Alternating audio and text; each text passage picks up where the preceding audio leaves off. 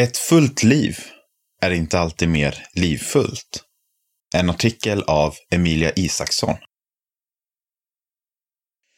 Den äldre generationen brukar säga att tiden springer ifrån dem.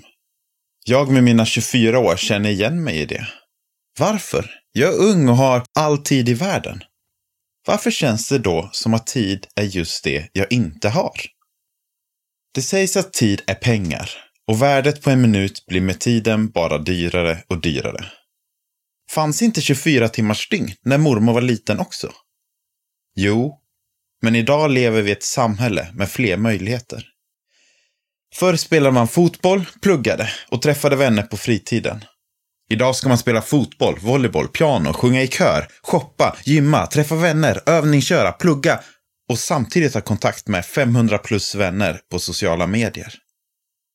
Det är inte konstigt att vi inte har tid. Eller att vi inte har någon tid över. Är vi lyckligare nu då? Nej, tyvärr tror jag inte det. Ett fullt liv är inte alltid mer livfullt. Ja och nej. Vad är då lösningen på att få mer tid? Prioriteringar och val. Att säga ja och nej. Det är svårt eftersom många av oss lider av FOMO, fear of missing out, och tänker om jag säger nej missar jag att hänga med den. Men det är bara att välja. Öva på att göra val. Börja med det små, då blir det också lättare med det större. Prioriteringshjälp. Vad är det vi behöver prioritera? Jo, det som är viktigast och det som ger något i längden. Det som består.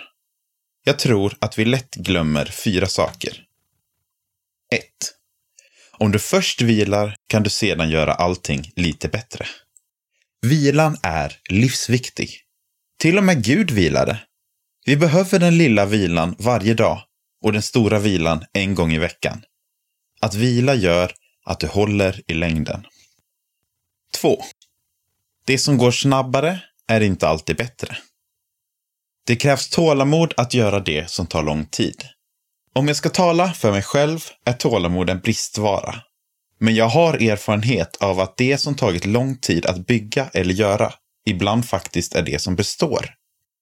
Om du till exempel tränar varje dag i en vecka eller varje dag i tre veckor ger det senare ett mer hållbart resultat.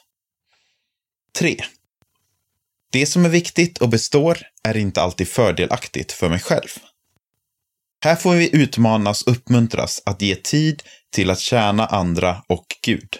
Även om det inte känns som att det ger mig själv något direkt. Vi får ha Jesus liv som exempel.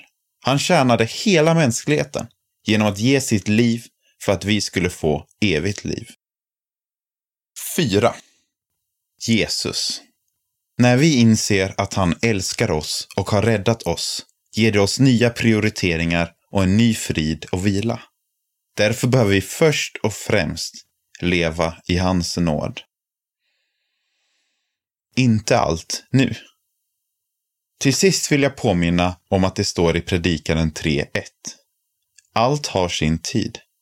Det finns en tid för allt som sker under himlen. Det finns en tid för allt. Därför behöver vi inte göra allt nu.